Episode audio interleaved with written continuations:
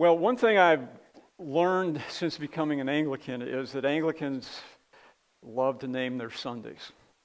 And uh, there seems to be a, a name for just about every Sunday. And today is, what's that?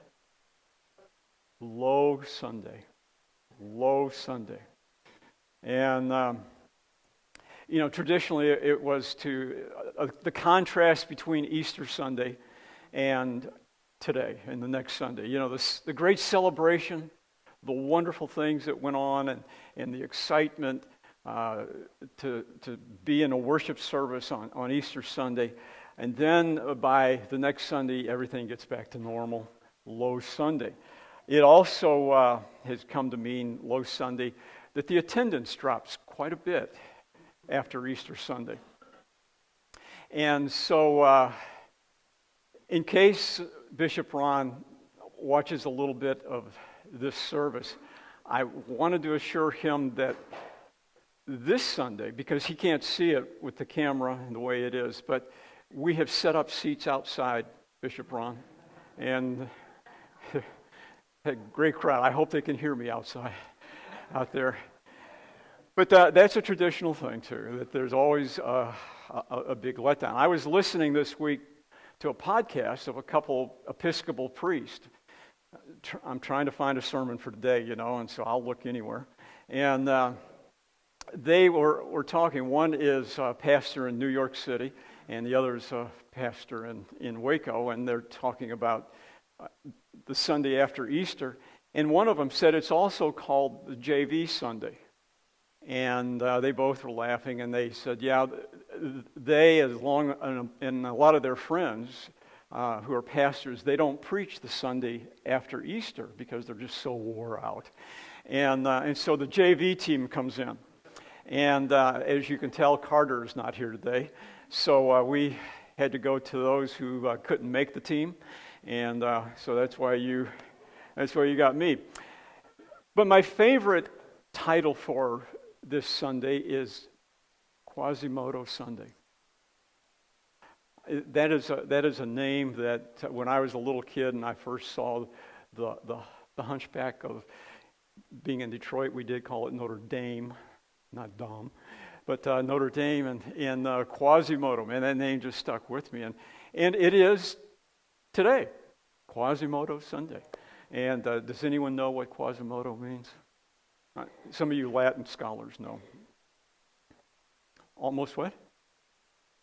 Almost man. Well, it, it is, it ta- it's taken from the introit uh, this morning. It's Latin for newborn babes. And so uh, this is the Newborn Babe Sunday. And w- what that refers to is that uh, traditionally in the, er, in the early church, uh, and if you ever want to read about the great baptisms they had uh, in the early church. You need to look that up. But uh, the new converts, those who were newly baptized on Easter Sunday, they wore their white garments, much like Bill sitting here. And uh, they wore their white garments all week long. And on Sunday, on Low Sunday, Quasimodo Sunday, they, they, uh, they, they took their, their robes off, their white garments off. And so it was a big, uh, a big ceremony and, and uh, quite moving in those days. And you know, I, I was thinking about, as I do a lot, Quasimodo Sunday, and being the new converts and, and those who were newly baptized, I've always, when I was pastoring, uh, especially, I just love being around new converts, those who had come to know Jesus Christ as Lord and Savior of their life, those who, uh, in the Baptist church, they really got saved, you know, those kind of individuals. Every everything that they, they read in the Bible, it's, it's, it's, they have no problem with. I mean, it, oh, yeah, if, if, if the Bible says that, it's got to be true. And so they just go out and they do what they read in the Bible. They, they pray and prayers get answered. They have, it's just a wonderful, wonderful time in their life. And maybe some of you can remember back that long ago when, uh, when I mean, it was just great. I mean, even it was raining, it was like the sun shining. It was just a wonderful time because you were a brand new convert. I had uh, a, a, favorite old preacher that I loved listening to. Some of you who are Southern Baptists may remember Vance Havner. He, um, I used I used to get those 33 and a third albums. Remember those? And uh, and he had a bunch of them, all of his sermons, and he he was just kind of a, had the dry humor, and it was just great. But I remember one sermon. He talks about uh, the new converts and how they get excited and they kind of bust through the doors on a Sunday morning, and, and uh, they're all excited about knowing Jesus Christ and, and being a Christian and being a follower of God. And all, the all, and, and all the old stalwarts of the church, those seasoned Christians, been a Christian long time, uh, he says that he had seen them, they'll just roll their eyes when they see these new converts, you know, running around busy and all excited and smiling all the time. He says, because they would roll their eyes and they would sit back because they knew within just a few weeks they would become just as miserable as they were. Now, it's Low Sunday, and I'm not going to try to make you any lower than what you are right now, but it is Low Sunday. And in the reading of 1 John chapter 5, we may find ourselves in who John wrote to. John was uh, writing for a specific reason and purpose. He was writing to those individuals who were Christians, who were believers already, but he was writing to make sure they knew that they were Christians. Po- proof positive that they were Christians. Now, we find ourselves sometimes in our Christian life, life in general. We, we think that we and we believe that we're followers of Christ, and yet we begin to question and doubt, and, and things happen to us and we don't quite understand, and it, and it affects us, it affects our emotions, and it, we even think it affects our, our, our position, our place with God. And we might find ourselves this morning after the high of Easter Sunday, which was a great day and a wonderful day just to think about the resurrection of Christ. And yet, through this week, we've kind of returned back to normal. And we're in that rut. It's just, it's just life as it's always been. And, and we begin to question if we're truly believers, truly followers of Jesus Christ. Now, the reason John wrote 1 John wrote this letter, and some believe it was just a, a sermon that he preached, and it was put in, in a letter form. But the reason he, he uh, wrote that is because very early in church history, before, toward the end of the first century, um, there was a form of Gnostic Christianity that was being taught by Cerinthus. And Gnostic Christianity taught that the divine Christ at the baptism of Jesus, descended upon Jesus at that moment, and stayed with him until just before the crucifixion. And then it left, the divine Christ left Jesus because, as the Gnostics believe, um, the divine life cannot be killed, divine life cannot end.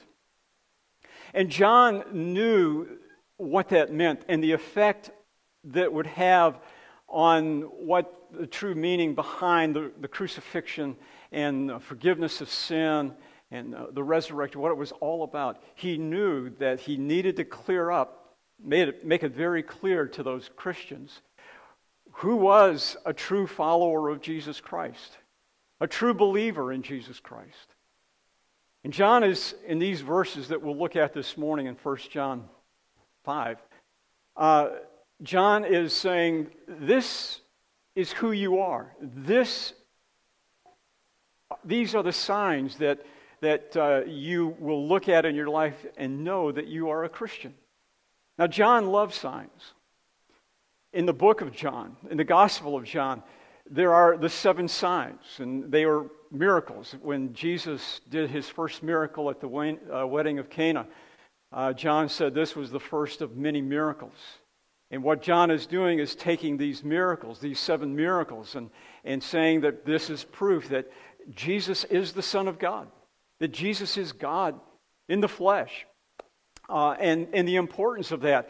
Well, when you come to First John, it's the same thing. You find it over and over again that John is repeating himself a lot, like preachers do, but he is talking about the same thing. And here in chapter 5, he sums it all up by giving us signs.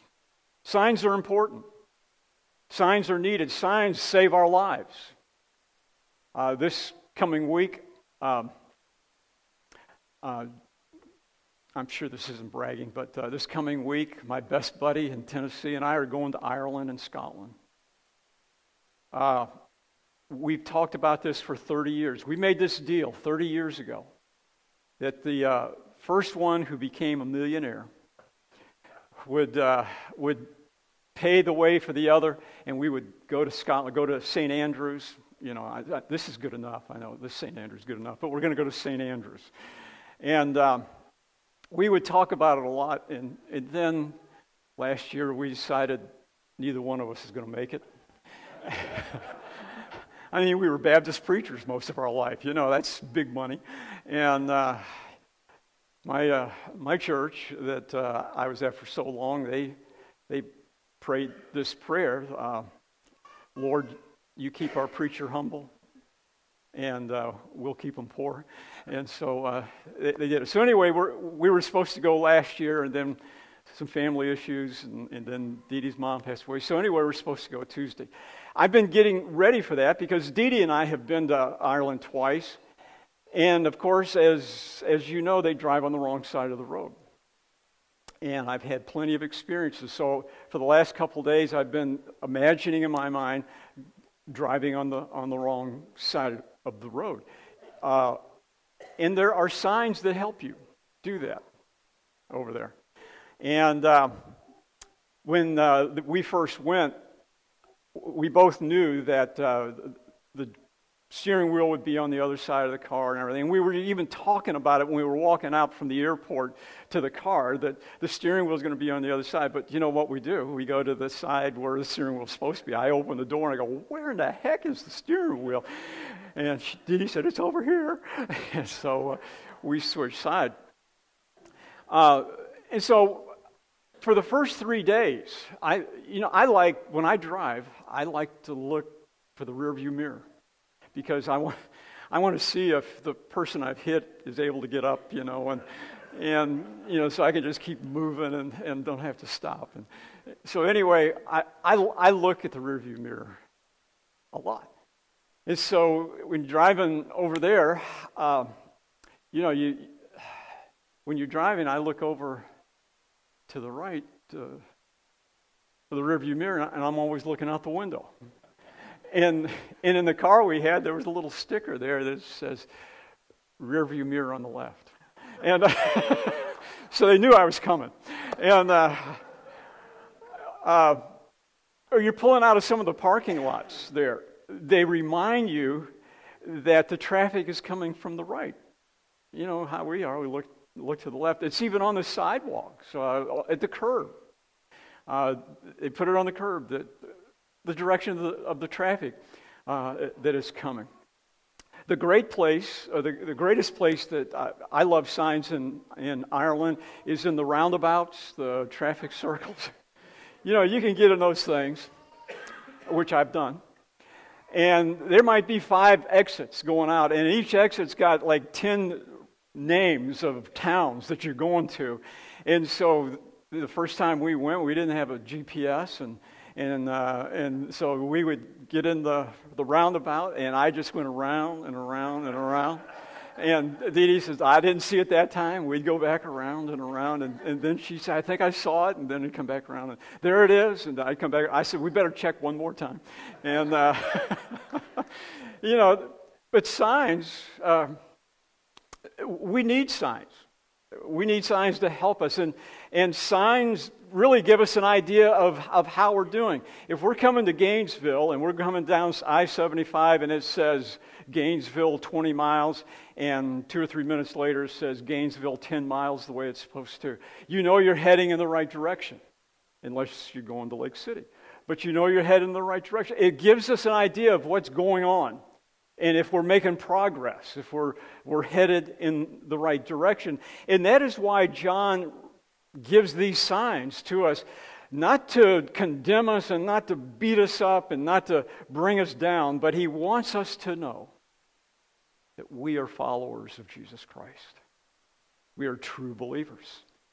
And so the first sign we find in, in chapter 5 and verse 1, I'm, re- I'm going to be reading out of the uh, uh, New Living Translation. Chap- uh, verse 1 says, Everyone who believes that Jesus is the Christ has become a child of God. In verse 5, and he and who can win this battle against the world? Only those who believe that Jesus is the Son of God. Now, I know we say, well, you know, how in the world did that get up there? Thank you. Uh, good man. Um, I know the crowd's trying to get back in here. Um, I know we, we, we, say it a lot, we say it a lot. Well, we're all God's children.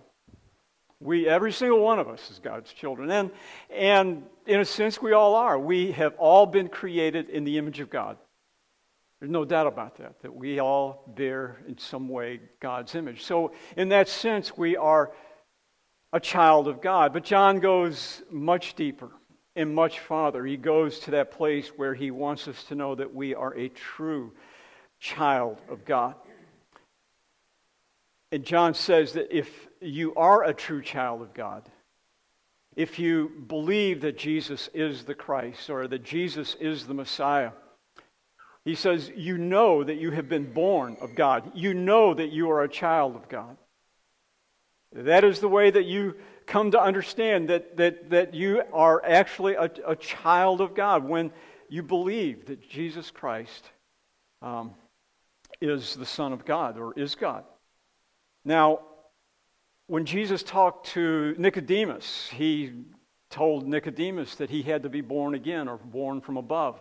Jesus was saying to Nicodemus, he's saying to us, that all of us have been born naturally, but there is this supernatural birth, this birth that we can't uh, fully comprehend, but there is this birth that comes from God. And, and at that moment when our faith and our trust is placed in, in, in, uh, in Jesus Christ, we are born. We are born into the family of God.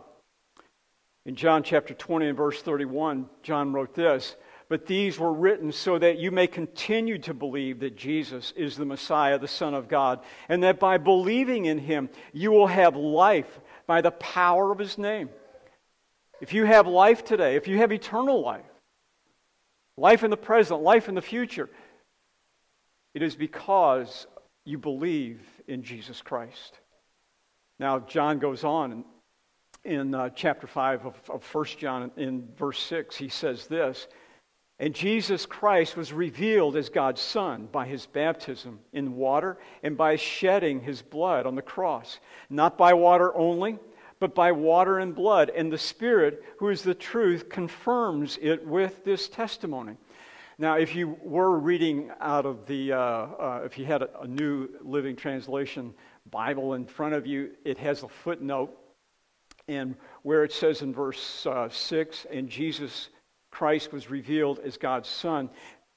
In the original language, it actually says, This is he who came by water and blood. And what's important about that is that John said that we or that Jesus came. And we say, well, that's just part of the sentence. But John was referring to the incarnation, to, the, to, to God taking flesh.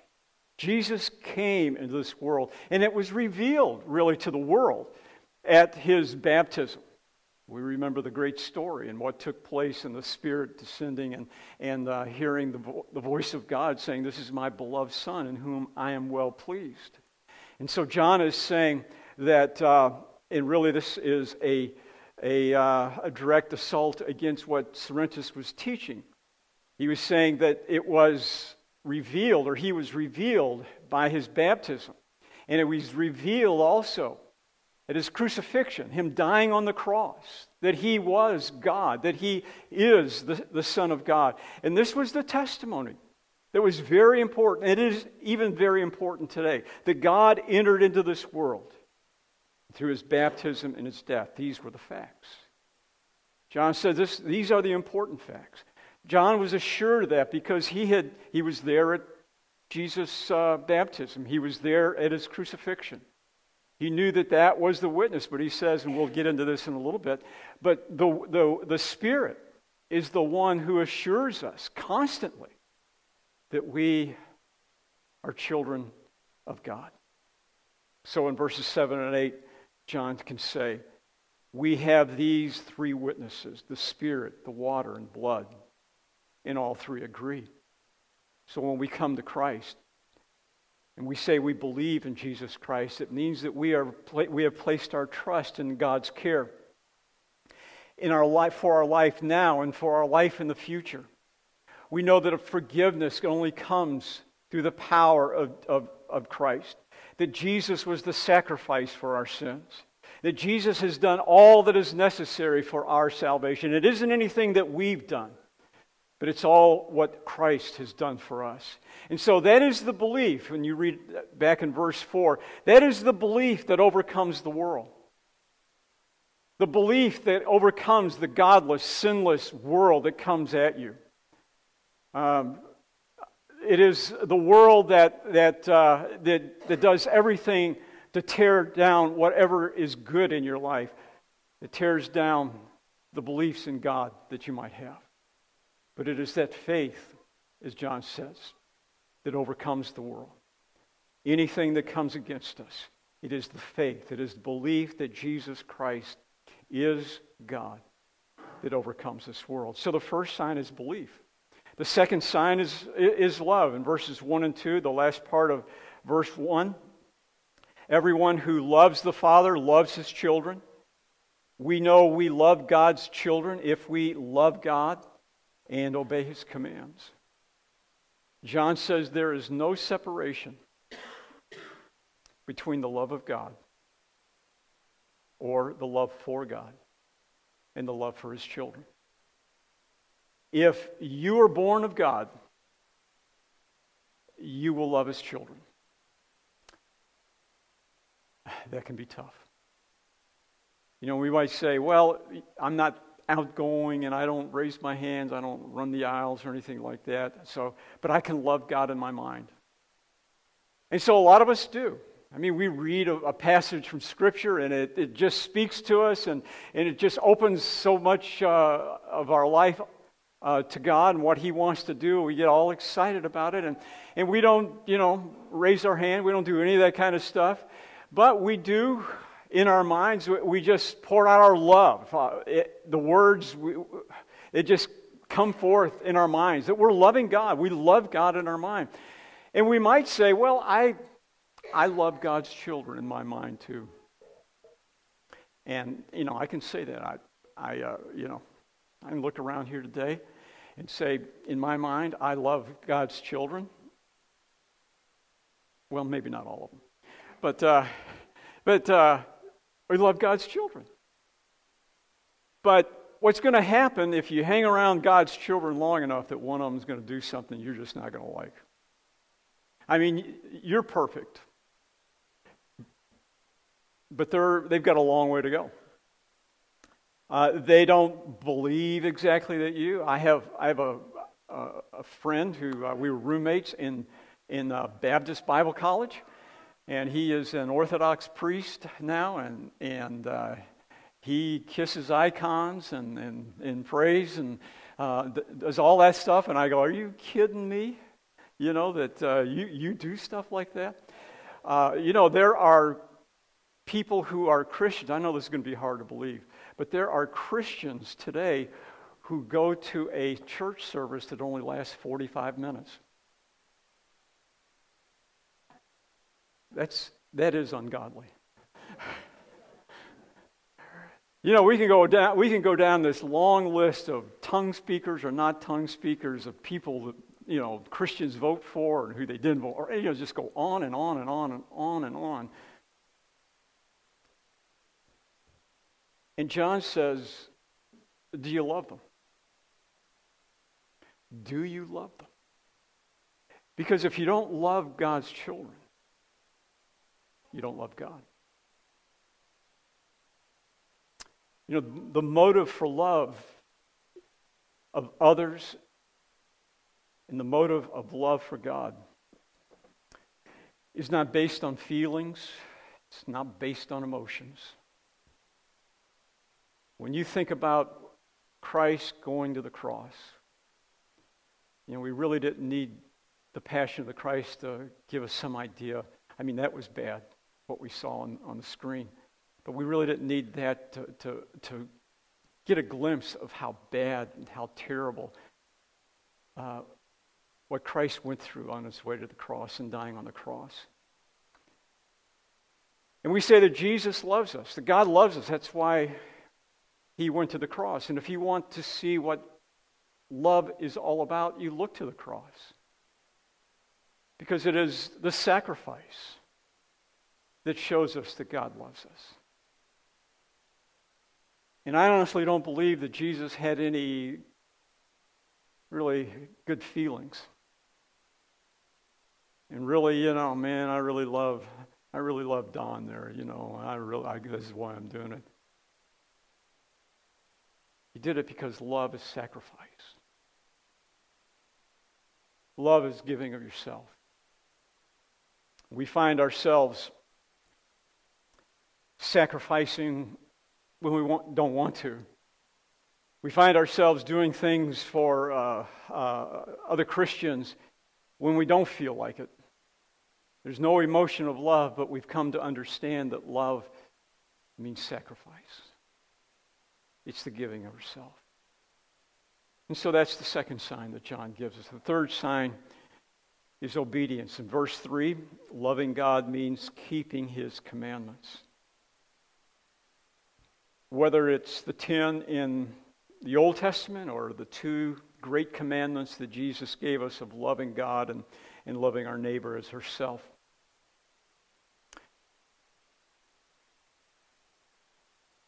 John wants us to know that we keep his commandments. Now, I know that we uh, like to talk about, well, isn't being a Christian all about faith and grace and mercy? And, and it is. It's all that. And yet, John says that because of the love that we have for God, the love that we have for our brothers and sisters, that the natural outgrowth of that will be to, to obey the, the commands. And when you go through the commands, it is, gives us an idea if we're following God or not. Um, that it is the commands that show us and teach us uh, if we're heading in the right direction. Now, John, he's pretty fast uh, in, in saying that because as soon as, as soon as he said loving God means keeping his commandments, he says in the last part of verse 3 and his commandments are not burdensome. His commandments are not stern. His commandments are not cruel. John was there when Jesus had this encounter with the Pharisees, and he said to the Pharisees that you place undue burden upon people. That they were, to, they were there to teach and, and to give life and to offer hope and to offer life, and yet they gave them the rules these things you have to do if, if God's going to love you or if you're going to you know, go to heaven one day. These are the rules you follow. But John is saying that when you are a true believer in Jesus Christ, that there is this natural uh, you, you naturally want to gravitate to, to please God, to love God, uh, to love your neighbor. And, and in that, you're fulfilling all the commands that God has given you. And yet, if you find yourself this morning, the commands of God are burdensome. God's placed a sign in your life. He wants you to be aware of what's going on in your life. Jesus said that uh, his yoke is easy and his burden is light. And so you look at these three signs to believe, to love, to be obedient. And yet there's a couple things I want to say about those signs. The first is that we don't obsess on the signs. When you go to uh, Orlando, you go to Disney World, pull in the parking lot, and it says, Welcome to Disneyland. You don't get out of your car and stand under that sign and say, Man, this is everything I thought it would be. You know, three hours later, you're still standing under the sign, saying, Man, I'm having so much fun. Because the sign isn't, isn't Disney World. Just because you see the sign, it doesn't, it, it doesn't mean that you have arrived. It just shows you that you're there. You just need to keep moving on. So many times we look at our lives and we find ourselves kind of feeling bad one day and we begin to wonder and if, um, if we're a Christian or not. And, and we become so focused on ourselves and on our lives that, that we begin to beat ourselves up. And we talk about how we, should, we, we don't do this, we do this, and we, we go on down this long list of, of things that we should be doing and we're not doing it. And before we know it, we, we're wondering if we're a Christian or not. Maybe we're not a Christian. Maybe I didn't know what I was doing when I was a little kid and accepted Jesus Christ. Maybe everything's just a fraud, and we begin to doubt God. All because we're, we're focused, on, uh, we're, we're obsessing on ourselves. The sign is just to tell us where we're headed, to help us to understand and help us to get to where we're going. So we can't spend all our time focused on ourselves and focused on, on uh, uh, how hopeless we are. Peter did say that, that uh, we need to make our calling and election sure, but we don't we, we just don't focus on that all the time. If there is a problem in our life, the sign helps us to see that problem and to move on. The sign isn't to show us that God expects perfection. Um, although John just uh, wrote about these signs and said a few believe and if you love and you're obedient and you're a Christian, it doesn't mean that you become perfect. The same one who told us about these signs and what it is to be a Christian also writes in chapter 1, verses 8 and 9 If you claim you have no sin, you're only fooling yourselves and not living in the truth. But if we confess our sins to Him, He is faithful and just to forgive us our sins and to cleanse us from all unrighteousness the sign was placed there. We look over and see the sign, believe. We see the sign of love. Maybe there's this convicting thought in our hearts and in our minds that says, you know, I didn't treat, I didn't treat uh, brother so and so like I should, or I have said something that I shouldn't have said, and it wasn't very Christ-like. We ask for forgiveness of that, and then we go make amends if we have to. John is writing because he wants us to know beyond a shadow of doubt, when we're not feeling like it, that we are Christians, that we are believers, we are true followers of Jesus Christ. He wrote to Christians. He wrote to people who already were Christians because he wanted them to be assured and to know that they were a child of God. Verse 13 says, I have written this to you who believe in the name of the Son of God, so that you may know you have eternal life. Know that you have eternal life. And why was that so important to John? Why was John so bent out of shape to make sure that we knew that, uh, that Jesus was the Son of God and that we are true believers? Because in the very first verses of, of his letter, in 1 John 1, he writes this That which was from the beginning, which we have heard, which we have seen with our eyes, which we have looked at and our hands have touched, this we proclaim concerning the word of life. The life appeared, and we have seen it, we testified to it, and we proclaim it to you, the eternal life, which was with the Father and has appeared to us. We proclaim to you what we have seen and heard, so that you may also have fellowship with us. Our fellowship is with the Father and with the Son, Jesus Christ. We write this to make your joy complete. John had seen it all. John had seen the baptism, he saw all the miracles that Jesus had done. He experienced the, what was going on on, on on Calvary's Hill. He was a part of the resurrection and he saw that. He, he knew that it was truth. But he says that even more importantly than that, when he talks about the Spirit being the witness, the Spirit assures you today that you are a child of God. So on this low Sunday, I hope that if a sign, if a sign pops up, believe, love, obedience, that you won't, you won't take that sign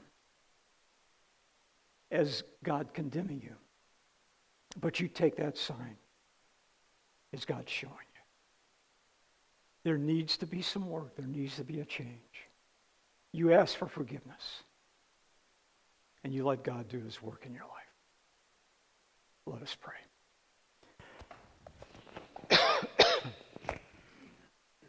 pray. Our Father, as John wrote to us, it wasn't to condemn us, but it was to open our eyes that you place these guideposts. You place them in our life. That you want us to see them. You want us to be assured by them. And in those moments when we are needing forgiveness, that we will ask for, for your forgiveness. But God, today I pray that you will assure us that we are true believers. And we pray this in Jesus' name. Amen. Let your light so shine before all men that they may see your good works and thank you. Glorify your Father who is in heaven.